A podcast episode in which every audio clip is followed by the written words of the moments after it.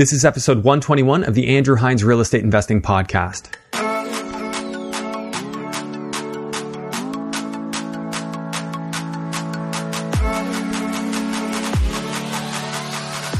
Welcome to episode 121 of the Andrew Hines Real Estate Investing Podcast. Today I have Omar Khan on the show to talk about how he balances investing in real estate and investing in options.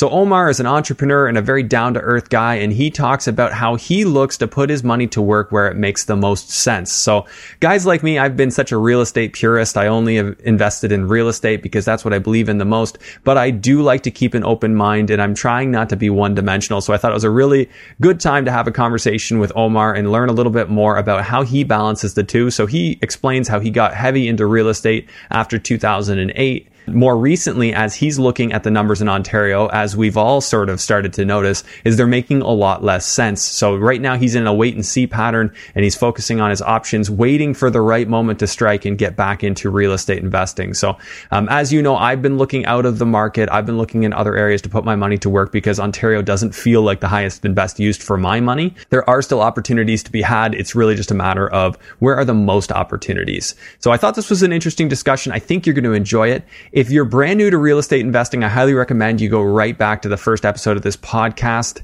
We really get into the nuts and bolts, and I believe that it'll be very helpful for you in understanding the terminology and the basic concepts. If you have not already done so, please take a moment and quickly hit the like, subscribe, and notification bell and leave me a comment. Let me know what you think. If you're an audio listener, please rate and review the podcast on Apple Podcasts. It'll greatly help more people to find it. Without further ado, please enjoy episode 121 with Omar Khan. Hello and welcome to the Andrew Hines Real Estate Investing Podcast. Today I have the long overdue episode with Omar Khan. He is on the show here today. We're going to talk real estate, we're going to talk trading, and uh, everything in between. So, Omar, without further ado, because many of these listeners and viewers are not going to be familiar with you, tell us a little bit about yourself. Yeah, thanks, Andrew. First of all, thank you for having me on. I appreciate the opportunity to uh, to to talk about uh, what I do. Um, so a little bit about back, my background. Um, I grew up in an immigrant household, you know, typical story, financially illiterate, and that's not limited to immigrant households.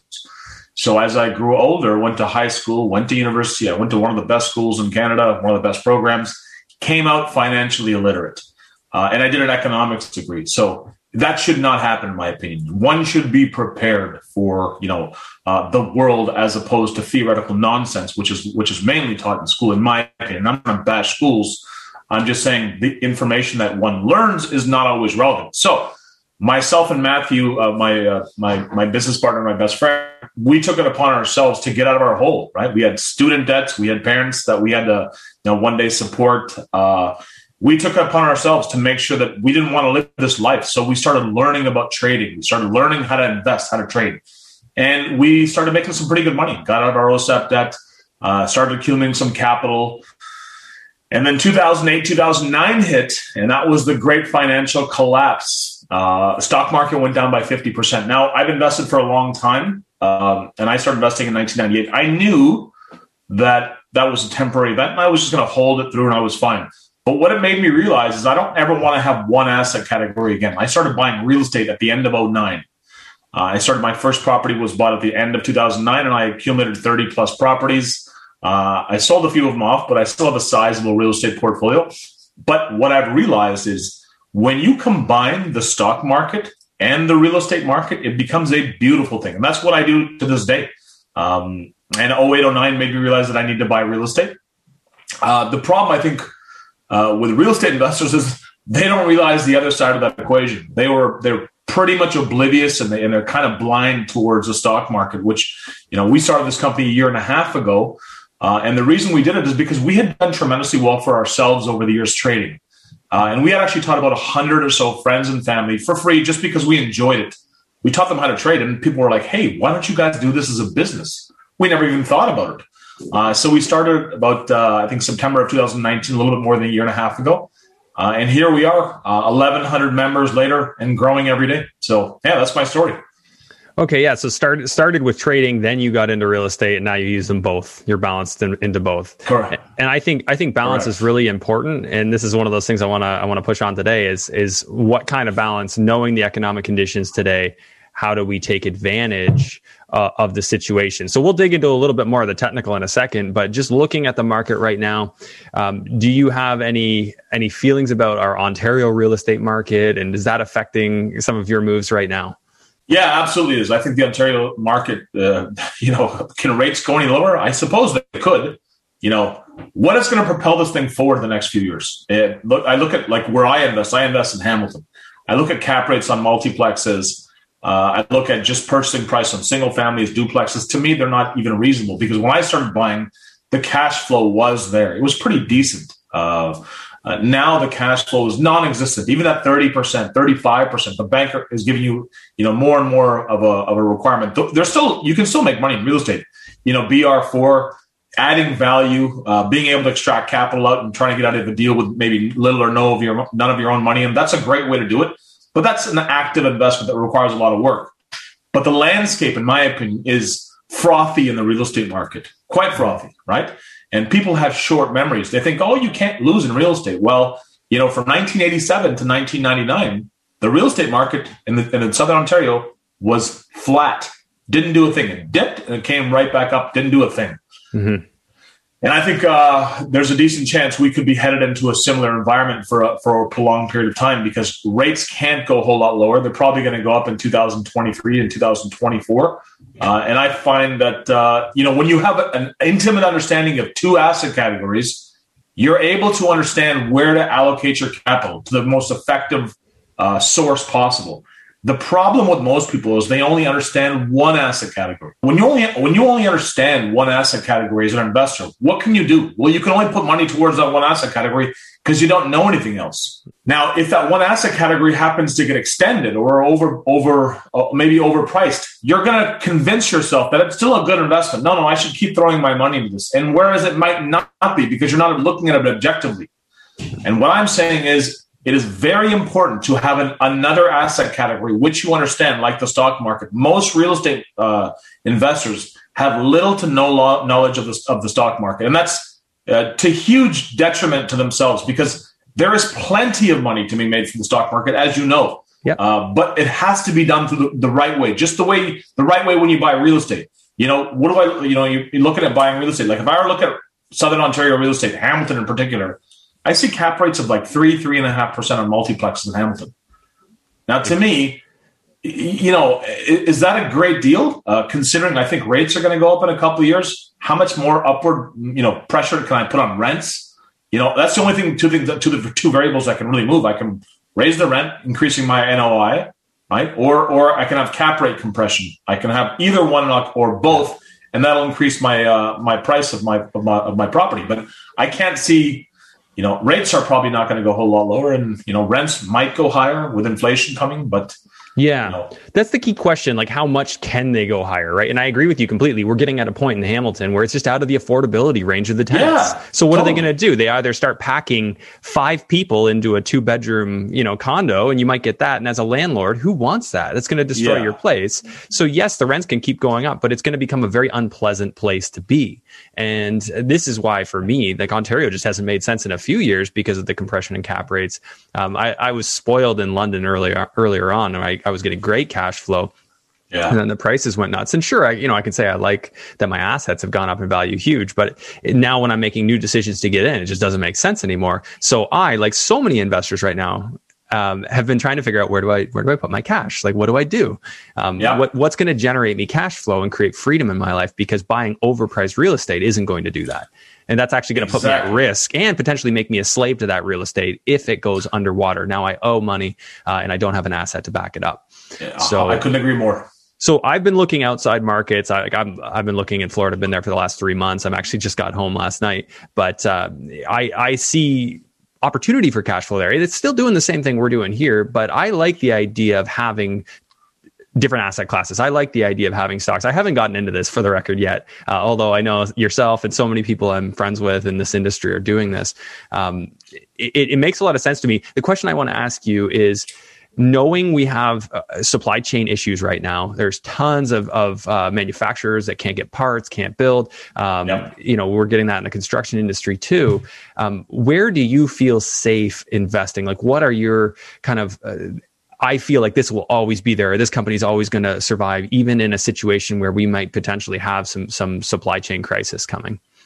Yeah. So first of all, I want to talk about maybe a little bit about your Florida real estate. Your Florida real estate. The good thing for you right now is the Canadian dollar has appreciated significantly. Yeah. So that is a huge boon to you. You've made actually around six percent already this year. Six percent. That's huge. Uh, and, and that's going to give you a lot of space uh, to be able to increase your purchasing power down south. Mm-hmm. Uh, second thing, if, if, companies that we invest in, well, we invest in the same companies over and over again. Companies that we use day in and day out. Your Apples, your Microsoft, you know, your Facebook. Now, are they going to be impacted by supply chain constraints? Not really, because they're online businesses entirely. So yeah. the the the supply constraint, and that's also, in my opinion, transitory at this point in time. Okay. Because eventually the supply chain will sort itself out. Right now, you have a reopening of the economy, massive demand, right? Mm-hmm. And the supply side of it is still constrained because people haven't got back to work. You know, all the parts are not rolling in. There's a chip shortage. That's going to take some time to sort out. And that's why you're seeing a huge amount of inflationary pressure, but that mm-hmm. should subside uh, once yeah. uh, once things but once things open up more and more. But we focus entirely on high quality companies. We don't change them from time to time. So you don't care about the situation now versus another time. So you still like your Microsoft or Apple. So you're into tech a lot then. Uh, tech, tech. We're also into Starbucks, Nike, Disney. So we're in, we're into all kinds of things. We we own about uh, ten to fifteen stocks, stocks that we think are going to be there long term, regardless of temporary yeah. events like inflationary pressure. Yeah. What are the companies that are going to hold up well over a long period of time? That's the right way to invest. So yeah, and I, I, I, like the longevity approach. That um, as Matt Picheca calls it, the boring. He, he likes boring, and he likes it. Uh, you know, stuff that's that's just it's not going to do anything crazy, but you can you can kind of bet on it, so to speak. Um, yeah. I, I'm a fan of that too. So just to, to go back to your point, you mentioned that that you believe this is transitory. So right now it's all supply and demand, so it drives prices up. So new construction is really expensive right now in Ontario because there's all kinds of issues with supply, mainly with lumber, which is like triple, quadruple the price of normal. Yeah. Um, and there Steel. are other things too. Everything. Yeah. Steel's up, uh, aluminum's up, like everything, you name it. I mean, I haven't heard that drywall's up, but I mean, a lot of things are. Um, When that returns to normal, resale uh, or sorry, new construction becomes cheaper. Therefore, resale should now take a trim back. So people Correct. buying your, so are you saying that you feel that people are buying in the height of the market right now? I'm not necessarily saying that this market is irrational. Who knows yeah, where it could go? It, it is irrational. yeah, right. It, it could go predict? higher. Yeah, who can predict? Yeah. What I'm saying is the numbers simply don't make sense at this point. Our job as investors is to allocate our capital to the most efficient source possible. Yeah. To me, at these prices, with the rents I'm getting, I'm not willing to throw more money at it because it simply doesn't make sense. It doesn't make financial and economic sense. That's what I'm saying. Same. Same. Yeah, yeah I, I, sold a bunch of my student rentals, and that's the money that I've allocated to uh, to start building stuff in Florida because it's still supply issues there, but I mean I can make that money go a lot further. And like Absolutely, you said, yeah. the dollar the dollar's helping too. But I mean I am interested in this too. So this is a well timed discussion. Um, I am interested in, in, pursuing this avenue. It's just it felt oh you sh- you should you should be trust me. This is a game changer. Once you understand it, it will change yeah. the way you think about money to me, it just felt like a potential distraction. So, um, maybe before we go further into this, could you explain the concept of what it is you do? Your primary, like, because you're doing covered call, covered calls and naked puts, right? Yeah, that's correct. Naked puts yeah. and covered calls. It might sound yeah. like what the hell, what are those? What does that yeah. even mean, right? I'll explain it to you. All right, I'm going to give you a real estate analogy. Okay, and the real estate analogy is this: Let's say we we, we walk into Fantasyland, Ontario, uh, city called Fantasyland. Okay, and we see a duplex for 500,000. I know they don't exist anymore, but this is just for, you know, example purposes. We see a $500,000 duplex and the numbers make sense at 500,000. That's what we we run our numbers and we say this is a pretty reasonable deal at 500,000. Okay. And a year from now we think it'll be worth 520, 530, maybe even 550 because of various uh, issues like rent going up and maybe a little bit of uh, rates going down, but let's just call it 500 and we think a year from now it'll be worth 550. Okay? okay. Now, I have one choice really. I can just put an offer on this property and try to get it at 500, hopefully, maybe even a little bit less. But that, and if the if the owner accepts, I'm good to go. So let's say, for example, we told homeowner, "Hey, homeowner, we know your house is worth 500,000, and we believe it's worth 500,000. We, in fact, we even think it'll be worth 550 a year from now. How about I agree to buy your house for 490 grand for 30 days? Okay, I'll take it off your hands for 10,000 below market rent, uh, market value." And the homeowners will say, "Why would I do that?" And you tell the homeowner, you know what, homeowner, on top of that, you're going to pay me another $10,000 for one month simply for agreeing to buy your house for $10,000 less than its current market value. What is that homeowner going to say to me? Might call the cops, right? Say, you know, get the hell off my property. That would be some typical responses that I would expect to get from that sort of homeowner. You cannot do that in the real estate market, but you can do that in the stock market. Yeah. And that is exactly what we do all day long. We simply yeah. agree to buy stocks that we wanted to buy anyways. We get paid a lot of money for it. And the worst thing that'll happen to us is, well, hey, we'll own an Apple or a Facebook or a Nike. We're more than yeah. happy to do that.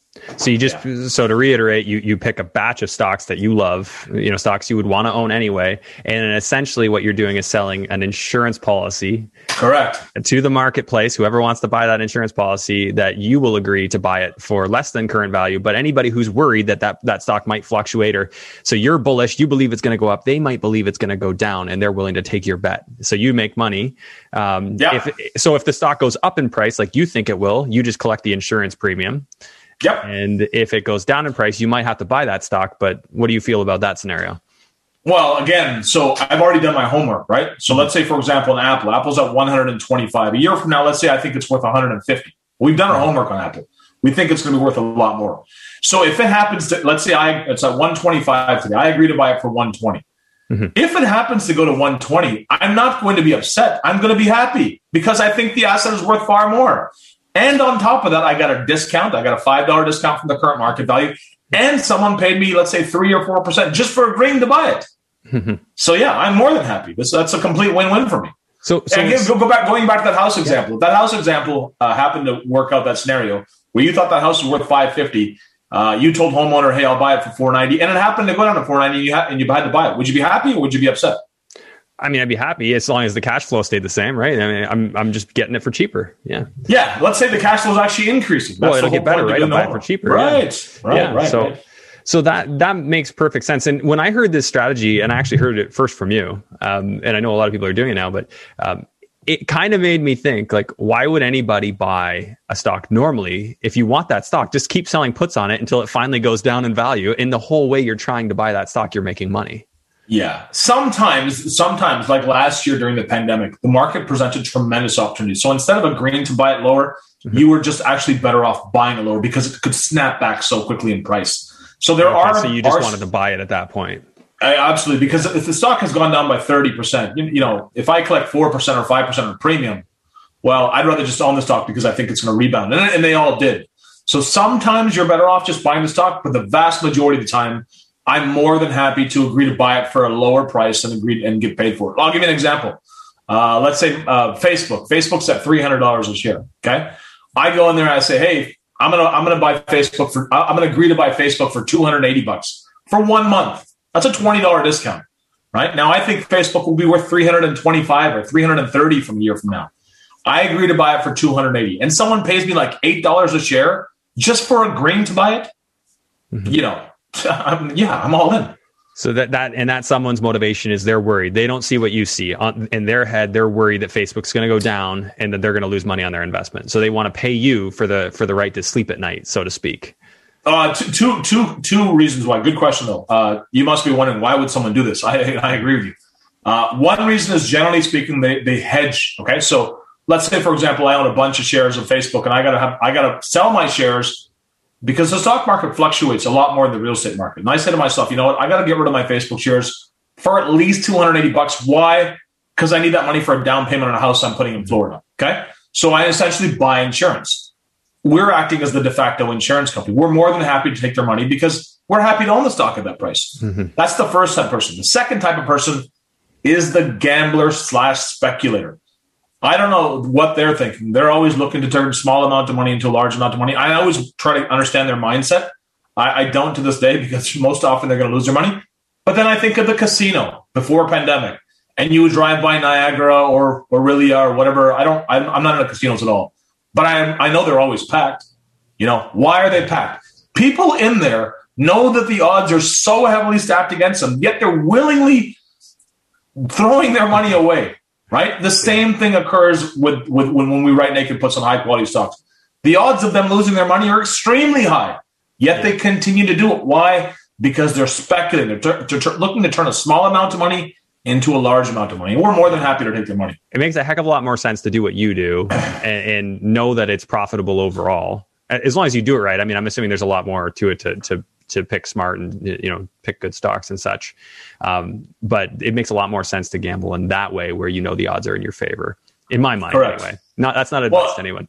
Yeah, you're not gambling at that point in time. You're you're you're you're an investor, right? You yeah. objectively look at a company. You look at an Apple, right? You go through their financial statements. You look at how much money they're earning, and then you apply a multiple to that. And, you know, and that's and then you say, okay, well, I think this the same way you would evaluate an apartment building. You go in there, you look at the rents. You're like, okay, okay, I can raise the rent on eight of these 15 units. Okay. Mm-hmm. And you say, okay, here's my cap rate. If I raise the rent to market rent on these eight units, you know, even if the cap rate remains the same, here's the increase in my price. That's the exercise we go through when we buy a commercial property. Let's say a, like a multi-res. Okay. Yeah. The same thing is what you do on the, on the stock side, but people just don't understand it. Real estate people mostly. You go there, you look at Apple's financial statements. So you say, okay, a year from now, based upon the earnings and the growth rate, I expect the stock to be worth 150 a share. Today it's currently at 125. So when you agree to buy it for slightly below its current market price, you're getting paid these huge premiums. You're more than happy to take that risk on because you've done your homework. Mm-hmm. And that to me makes it such a great investment because, you know, it's a win-win for me. I'm happy to take the money. I'm happy to own the stock. I'm happy either way. Yeah. Yeah. Well, th- that's the part I like. So, I mean, I definitely can see the value in that. But I, what do you say to people like me who i mean for the longest time i just figured this was going to take too much of my time to learn and i come from a business background like i learned you know calls and puts in university but yeah. I mean, I never actually, like you said, never had any practical experience with it. I'd never actually gotten into it. For me, real estate made so much more sense back in the day. Uh, well, the cash flow, there was the returns just seemed higher to me. Uh, yeah. But now I don't necessarily feel that way. So now this makes a lot more sense to me to go down this route. But what do you say to people who say, I got a good thing going in real estate? This would be a distraction to me. I would say that's just uh, closed-minded thinking. That's exactly what I would say. I would say real estate might have done well the last twenty plus years, and everyone thinks they're a genius. Right? Mm-hmm. That's the reality of it. Okay, everyone and their cat, as far as I know, the people that I know, everyone has bought real estate, and a lot of people have made a lot of money, including myself. Mm-hmm. And I believe in real estate long term. But you cannot willfully be ignorant towards valuation. When you objectively look at the valuation of the Southern Ontario market, yeah. and you say, well, no, I'm just going to keep throwing money at this because I don't want another distraction. Well, I don't consider it a distraction. I consider it another mechanism for me to make money. So, in fact, I spend way more time building my real estate portfolio than I do trading. Trading takes me 30 minutes a day. I can do it from anywhere in the world. I don't have to deal with any tenants, any property managers, any assistants, any banks, nothing. Just me and my phone.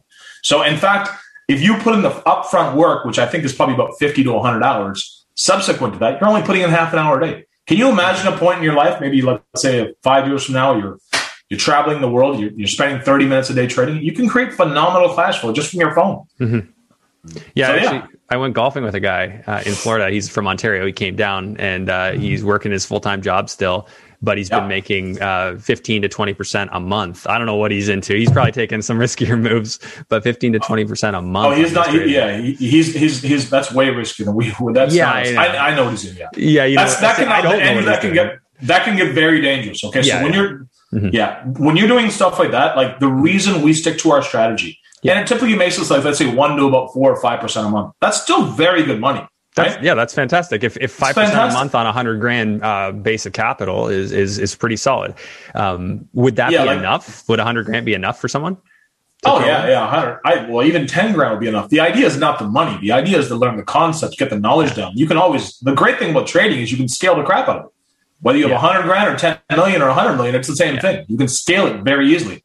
What I would say is, if you're taking on excess risk, the reason we trade the way we do is yeah. because we want to ensure that our worst case scenario is that we own a high quality asset. When you're trading these other strategies like a credit spread or whatnot, yeah, you have the potential to lose all your money. And I'm not I'm yeah. not at all okay with that. So you stick with the more conservative approach to this. Let's not lose money. Let's let's not take high risk. Let's just focus on stuff that uh, that makes a lot more sense to uh, to earn a more steady, predictable return. Yeah, and also it's not like last year. I think I did sixty two percent. That's a very nice rate of return. And mm-hmm you know, I stick to the Warren Buffett philosophy. The first rule of investing is not to lose our money. money. Second yeah. rule, don't forget rule number one. If the greatest investor is sticking to these rules, I would be a fool to veer from them, right? Yeah, so I, we, we don't veer from them. And this yeah. is why your, your friend in Florida who's making 15, 20%, I know exactly what he's doing. Did something called credit spreads. And yes, they can be quite lucrative, but they can be devastating on the downside. Yeah. We don't do that. Yeah, I mean, with something like that, and I think he explained it to me that he he has only a small portion of his capital that's in that type of investment, and then the rest is in stuff that's more uh, more steady. So, yeah, I mean, I I think that everyone's got to weigh the risk, and it's the same thing I do in real estate. Like I'm always evaluating the risk I'm taking if I'm buying something. How many outs uh-huh. do I uh-huh. have? You know, my plan A, B, and C. Like if I'm in credit spreads and I and I only have a plan A, and if plan B and C happen, I'm really in bad trouble. Then uh, that's not good. that's so, not good. Exactly. yeah. yeah. Um, yeah, you, okay, so even even like imagine this: if if the, if the real estate market were to pull back by ten percent, mm-hmm. you'd be okay. You'd be able to hang around, right? Yeah. Collect your rent, you get positive cash flow, yeah. you pay your mortgage down. It's not the end of the world. But when you're doing a credit spread, if it goes down ten or fifteen percent, you're wiped out. Like it means mm-hmm. you're done, and that's not a good yeah. place to be. It's it's way too high risk, in my opinion. Yeah, and for anyone who's not following that, um, I'm not even 100% familiar with credit spreads, so don't worry about that. We're just kind of illustrating that there are certain strategies within this that could be riskier or less risky. Um, yeah, so well, thing, what I mean is, sorry, when when, when people yeah. hear the word options, yeah, they automatically assume risk. Oh my god, that's risky. I've heard that's risky. Yeah. It's like saying the world of commercial real estate is risky. Well, yeah, yeah maybe a strip plaza in the middle of nowhere is risky, but mm-hmm. not all commercial real estate. So it really depends on what you do. And we are very specific to our strategy. We don't we don't veer from it. Okay, now I do uh, I do have a question, and and for everyone listening, like I'm I'm asking the questions as I had them kind of come up in my head when I learned about this. So, um, what I wanted to know early on was how does this actually practically happen? Like, where would you offer to sell a put and, and who would possibly buy that? And how quickly does that happen? Where, you know, when does somebody snap that up? Just because I want to sell something doesn't mean somebody else immediately wants to buy. How does that process all work? Yeah, yeah, good question. Uh, you basically open a brokerage account wherever you want, you know, your RBC or TD. We use interactive brokers. And then from there, just like you would go and buy a stock, you just say, look, I want to buy 100 shares of Apple, and you buy. That's it. The same thing exists on the options market. So someone is looking for insurance, someone wants to take out insurance. Now we're constantly selling insurance. So it's a virtual playing field. It might take me, you know, 10 seconds to execute a trade. Very simple. So it's very seamless and very cheap. So, say you wanted to sell a put on Microsoft today, later today, and you went yep. and you looked at the current uh, price of Microsoft. I don't know exactly where that is, um, but you priced your, you know, your offer twenty dollars under. Um, yep. How likely are you to find someone that's willing to take that that uh, pick up that or buy that insurance policy? We'll call it the put. Buy that insurance policy today. How likely is it that that would happen today if you made that offer? Uh, very highly likely. In, in any given month, uh, there's over two hundred billion dollars in premium exchange hands. Think of that number. Two hundred billion. Billion with a B. just in premiums, not the actual value of the stock. Just in yeah. premiums. Yeah. So that is a massive marketplace, right? Annualize that. That's greater than the that's yeah. the greater than the size of the Canadian economy. That's yeah. two point four trillion dollars US. That's crazy. That's just premiums changing hands on a daily basis. And this is a market not many people know about. Really, not many people know about. Yeah, it's a yeah. massive market. People are unaware of it. Uh, and the unfortunate part with, with some people, not all people, some people I give them a lot of kudos. A lot of people are closed minded. No, I don't want to learn anything. It's like I know real estate, and I'm, I'm, I'm that's all I'm going to ever do. I, mm-hmm. that is our job as investors is to allocate our capital to the most efficient source possible. If yeah. that's not like you know and I know, look, look at your properties, look at my properties. I'm not happy to buy them at this price. I'm just simply yeah. not, and I won't because it doesn't make sense. Yep. That's where I'm at too. I just won't. I won't pay these prices, and I don't want to go either. north. I don't want to go north, so I went south. But I mean, I'm also open to this too. This is another um, potentially lucrative opportunity. And uh, you know, for the longest time, I was what you described. I, you know, I don't want to get distracted. I'm very, you know, I'm busy. Uh, do I have that hundred hours to invest in learning this? Is is it something I want to pursue? And um, you know, it's funny. You just keep seeing. I just keep seeing more and more people do this. I'm like, what the heck is going on? Everybody's doing this, and I'm not. So. Um, yeah. Not that I like to be that way, but I certainly it, it, does give me a reason to look. Yeah, no, I think I think I think because the the, the first time like um, I, I, we started this in September of nineteen, and for whatever reason, we've had a lot of real estate investors gravitate towards our program.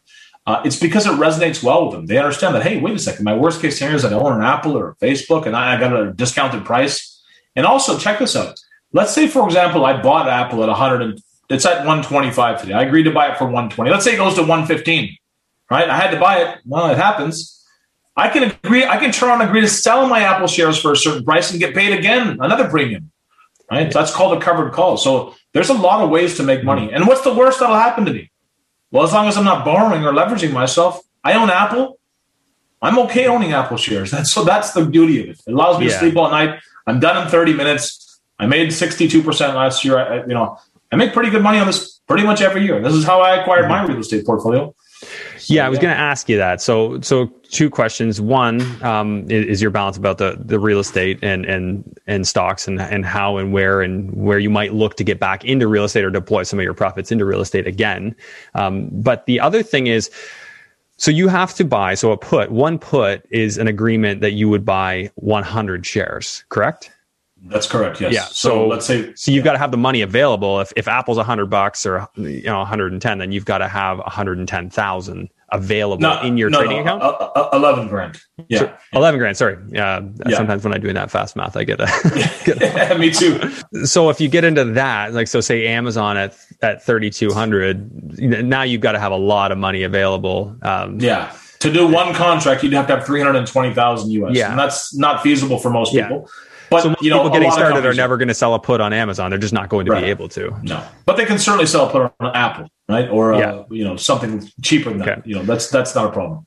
Okay, so how how are you looking at this? Is there a point that you reach in your trading account of profit of increasing your basic capital that you're going to look and say, okay, now I want to deploy some of this back into real estate? What do you look for? How do you know when it's time to put money back into real estate? When others are greedy, be fearful, and when others are fearful, be greedy. Yeah. Right. In the real estate market right now, I see nothing but greed and euphoria. Okay. So when that reverses, I'll feel a lot more comfortable putting money in real estate when the numbers make more sense. Right so now, there's nothing wait. but I'm going to wait. Absolutely. Yeah. Like I've made a killing off real estate. I'm not saying I haven't. I've made a lot of money off real estate. But do I feel comfortable throwing more of my uh, of my assets towards an asset category which I feel is at the upper end of where it should be. Right, mm-hmm. it might go higher because it's irrational at this point in time. Yeah. But how much higher? How much? Mm-hmm. How much sense does this make? Like I, I refinanced two properties in December and January, and I, the loan to value ratio was was atrocious. Right, so I have so much of my capital tied up there. Right, because yeah. they simply won't. You know, your debt coverage ratio has to be one point two, or you know, you're a villain to the bank. And and if you if you if you don't meet that, you know, and if you notice, none of my, I don't know about you, but none of my tenants are leaving right now because they know that as soon as they leave, that unit's going to be filled up with someone at a higher rent, right? Yeah, the demand's out there, uh, like absolutely through the roof for rentals yeah. right now. So it, it's like yeah. they, they can't afford it, so they'll apply. But I mean, I've seen it coming through applications on my rentals, like people just trying to to stretch themselves to get into your place. Yeah. And one of my tenants actually invited his like brother-in-law to come live with them so that they could help pay for their utilities and rent because they were having trouble with it. I'm like, oh yeah. man, this is yeah, not no, what no, I no, want. this is this, no. What I mean, does that sound like a good scenario? Does that sound like it's not? You good. know, no, that's not what you. Want. I, I, I bought a cottage uh, up north. Uh, in August of this year, August of 2020. Okay, just mm-hmm. just pre-construction, not even built yet. Okay, it's gone up 40 percent since the time it hasn't even been yeah. built yet. So this is the irrationality, which is scaring me in the real estate market. It is just, it's not rational, uh, yeah. and the numbers don't make sense. So when these numbers start making sense, and there's a, a lot less greed out there, that's when I'll feel comfortable. Or I'll explore other markets like you're doing, like Florida. I think Florida's yeah. a smart move. You know, you've got no you've got no state uh, state sales tax, and you're getting these transient uh, transient uh, workers, not transient, but people are transitioning from New, uh, New York yeah. and you know the the northern states down to Florida, even California. People moving from high yeah. tax states to low tax states. And what are the two things that drive property prices? Well, GDP growth, population growth. Yeah, Florida they need a place to live, right? They, so yeah, construction live, yeah. is booming in Florida. Prices are booming, but they haven't been booming for that long. It's been about a year of of pretty much like an aggressive boom.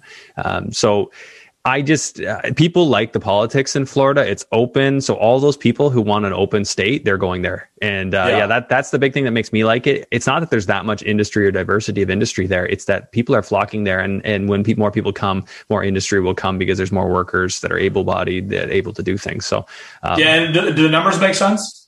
Right now, they do. I mean, they're not as good as I'd like, but um, you know, they're they're numbers that you know you would see in Ontario probably even ten years ago. So yeah. Um, we're getting we're in a much more reasonable ballpark. It's not like I'm getting necessarily one percent rule in the area that I'm looking, but if you go a little bit north, you can. And um, I, I, think there's a lot of opportunity there. So yeah, that was what I was kind of getting at. Like, are you going to look to other real estate markets? So that was my first instinct since real estate's kind Absolutely. of my game. But um, yeah, I'm especially especially if the Canadian dollar strengthens further. That's a huge benefit to both of us, right? Like if yeah. that if that dollar keeps strengthening, yeah, of course. Like if you notice the Canadian dollar has gone from about 75 cents to almost 83 cents mm-hmm. this year alone. So that means our purchasing power, if we wanted to buy yeah. properties in states, is significantly higher. Right? Yeah, it's getting better. It's, it's getting get, better. Yeah. So if, if I were to buy properties, it would not be. Mm-hmm. I, I, just I I cannot make sense of the numbers in Southern Ontario. Yeah, it, it, it doesn't make sense to me. And, and to iterate that point, um, anyone who hasn't done this already, I have I have a cash flow spreadsheet on my website. You can download it, but looking at your numbers, you've got to have your cash flow because you never know where values will go and you need to be ready for that. Well, what if property values go down 20%? Am I going to be okay holding this property until it comes back? And if the answer is no, then I think you should think very critically about whether or not you should be buying it all uh, in I that agree. market. And you know, another thing that's happening, Andrew, if you know, I don't know about you, but I know a lot of people that I know, okay, they're just simply buying pre construction and they're saying, oh, it's going to go up 200 grand by the time it opens. I'm like, really? Is it? You have a crystal ball. You know this is going to happen. Now, yeah. the reason I keep looking like a fool when I say this is because it keeps working, right? Yeah. But at some point in time, it is not going to work, right? You just simply can't buy a house and oh, it's going to go up 200 grand before I even move into it. At some point yeah. in time, that's not going to work. And if you keep doing that and you've got two or three or four pre-constructions, and that thing happens to pull back, well, you're in deep trouble. Yeah, that's speculation. That's all. A lot of is. speculation. Yeah, but if you notice, there's a lot of speculation. You can win in speculation, and everyone thinks you they're can. geniuses here. And actually, that's the other thing is down down in Florida, people know that hard times happen. Right? They remember 2008. They know that that their properties went to one tenth the value in some areas, one tenth. So they had stuff selling. Wow. Yes, they had duplexes side by side. So they, I call them semis. They call them duplexes down there in Cape Coral. They were selling 300 and change, went down to like 35,000. That's how much they dropped. People were wow. just trying to give their properties away. Uh, so people down there, they're they're like they're kind of scared. They see yeah, things are going up, and here I am. I'm like, you guys haven't seen Ontario. like I see what you're saying. I see what you're saying, but um, I think that we all need that humility. We all need to know yeah. that nothing is for sure. So the fundamentals need to work. Uh, the fundamentals need to work. And if you buy it at a higher price point, yeah. you know, as long as your cash flow is there yeah. and your property happens to decline, even if it declines, if your cash flow is there, it doesn't matter. You can wait it out. Yeah. You can still right? sleep if, at night. You can still wait, but you have to be ready for your rents to decline too. So you need a buffer. You need you some buffer. buffer. The rents Absolutely. probably aren't going to decline as much as the property values, but you will still need a buffer. Um, and, and I, I, believe, you know, that's the feeling I got. And I've, I've, listened to interviews of guys that have been investing since 2008 in, in Florida, and they've said, you know, rents didn't come down like property values did. Like they, they were still okay. So, oh, because um, people got to live somewhere no matter what happens, right? They, Even the worst economic conditions, you got to live do. somewhere. Yeah. And especially with all those people coming in, they've got they've got to find a place to live. So, um, not to say that there is any perfect solution. There isn't. There's no perfect investment. We'll never know for sure. That's why we we just stack the odds in our favor. And I think that's what you're doing with your type of investing, Omar, Absolutely. and and what I've always tried to do and and also share with other people. So, what I wanted to ask you is, what is going to do well? Say we have. So I, have heard that there's going to be uh, disruptions to oil um, in the near future. I know we've we've heard a fair bit of rumblings about uh, impact on chicken and what's available. Um, knowing that there's some of those interruptions, if someone were to want to take advantage of a potential opportunity, do you see one? And in what areas? Oh, yeah, I think the world is going to be a vastly different place five to 10 years from now. If you look at the upcoming changes, energy is going to completely transform in the next few years. We're going to go from fossil fuels to renewables. Do you know how big that is? Do you think you're going to incinerate entire utility companies like electric utilities? Mm-hmm. They're going to be in deep trouble, right? That's massive. Okay. The seven out of the 10 biggest companies uh, revenue wise are oil and gas companies. Mm-hmm. They're going to be severely impacted. You've got that change. You've got the coming change in, in, in health and genomics, uh, artificial intelligence, uh, blockchain. Uh, the world is going to be a vastly different place in a few years from now. Uh, and I believe that we're just at this, you know, the top of the first or maybe the bottom of the first inning in this change. Like, look around. You see more Teslas every day? Yeah. Every day you see more electric cars, right? Absolutely. Five more years from now, the concept of an internal combustion engine will make zero sense, even financially, economically. So instead of just looking at it and viewing it, No, you can make tons of money off it because you know this is happening. You can see it with your own eyes, yeah. right? So I'm I'm participating. I, I plan on making a, a, lot of money next few years off this uh, coming change. So would you buy like you wouldn't really want to sell puts on on oil and gas because you'd be oh, bearish on them. Not. You're, you're bearish on them. So you might sell uh, calls. Now you wouldn't do that because you like the covered calls. You wouldn't yeah. want to. So you're just staying away from that. You're focusing on the other areas. Uh, yeah, I, I, think oil and gas. Like think about it. You know, I just bought a Tesla, my first uh, my first electric car. Yeah, I'm not alone. So many people are moving that direction, and I've owned mm-hmm. these big giant AMGs for years. I love my AMGs. Mm-hmm. You know that rumbling V8 engine with like 600 horsepower. It's awesome. Yeah. But this new electric car, it's faster. It eats no no gas, right? It costs me seven or eight bucks to fill up overnight. I have no maintenance costs. It's a no brainer. Yeah. The world is going to move towards that, right? Imagine I have I also have solar in my house. Imagine being able to power your solar into your car. You're completely off the grid.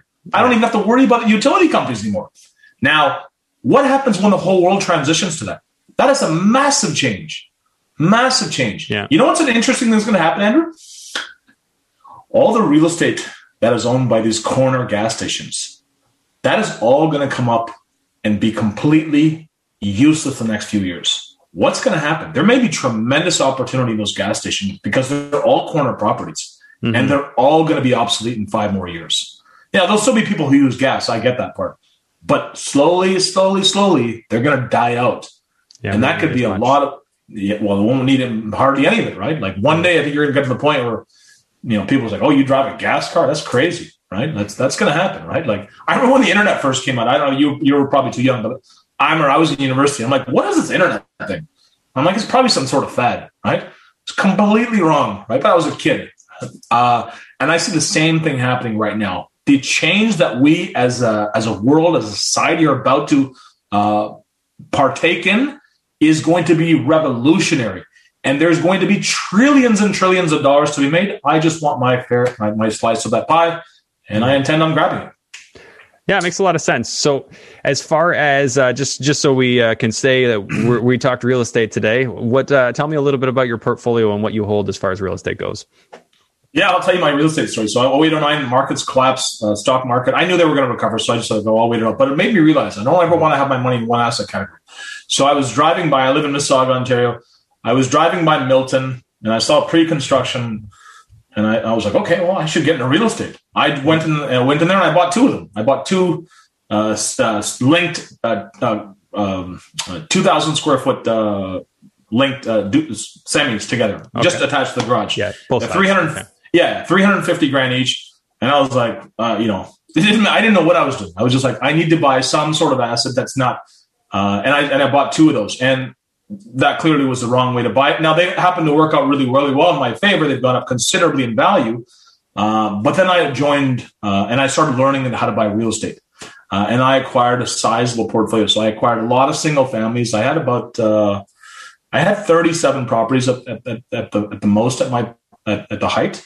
Uh, the vast majority of those were single family. I've sold off a bunch, and I still have uh, um, about I'm about 11 or 12 commercial properties left. I've sold off a lot of my single families, and I've thrown that money in my trading account. Okay. The commercial properties I plan on keeping for a long time.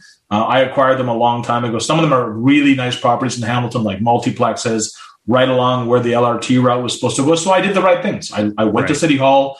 I looked at where all the infrastructure projects were coming. I ran my numbers and I bought right along there. I looked at, I went to look at zoning. You know how many people are so lazy they won't even do that? And I'm not, you know, some people's lives are busy. I get it. But that one day will make you tremendous amounts of money if you know where all the projects are coming in. And they're more than happy to share that information with you. And you tell them, hey, where, how's your zoning planning? What is your future outlook for the city? They'll tell you all this stuff, right? And so once you know that, you start acquiring properties where you think infrastructure projects and uh, and zoning is going to be changed. So that's exactly what I did. I have that portfolio to this day, and and I haven't added to it in a few years, but uh, because to me the numbers are insane. Right. Yeah. Yeah. They, they don't make as much sense now. So yeah, single families, those those are actually really nice for for appreciation, right? Even more so yeah. than, than uh, multifamilies in a lot of cases. Yeah, um, because it can be irrational, right? Real estate investors, we want to we want to stay rational, so we're not going to buy an eightplex if it doesn't make sense. But but a Absolutely. homeowner will, a homeowner will. Yeah. So yeah, you know so that, I'm selling I'm selling six of my properties in Hamilton right now, six yeah. uh, six single families, and they're actually sold. They're closing between May and July. Now I bought these from like 120, 130, 150, and they're selling anywhere from like 460 to 550. Wow. Now that's just in in what 10 years? Yeah. You know, that's a tripling of price. Uh, you know, now do I think the price is going to go up considerably from here? Perhaps, but I think that money can be allocated elsewhere. Right? For me, if I look at the change that's happening in the world, I'm much more happy to take that money and allocate it to these things that are, I think, are revolutionary and they're changing the way the world works. Mm-hmm. I think I'll make a lot more money off those than I will off my property. Yeah.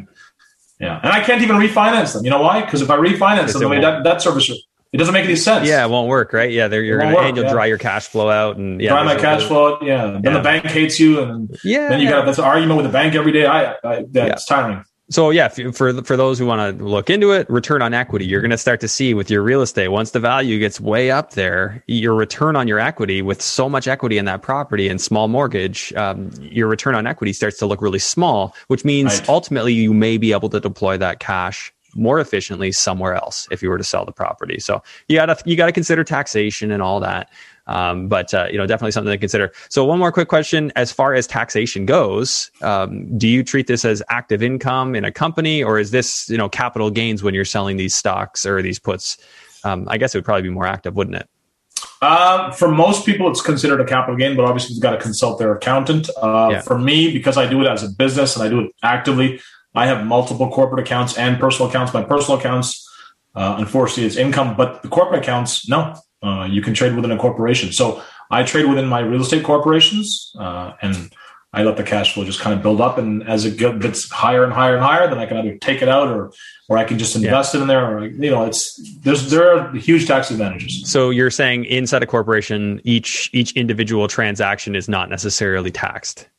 Right. It's just a corp. It's a corporate tax rate. So unless oh, you oh yeah, that, be like you're 12, you're 12 and a half, 12 and a half, yeah, 12 and a half percent exactly. from there.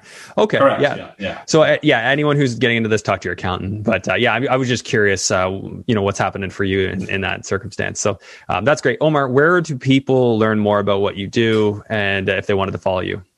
Yeah, so uh, thetatradingco.com. I encourage everyone to take a look at our reviews. Uh, if you guys are real estate investors, I cannot tell you how many real estate investors we have. Uh, so thetatradingco.com.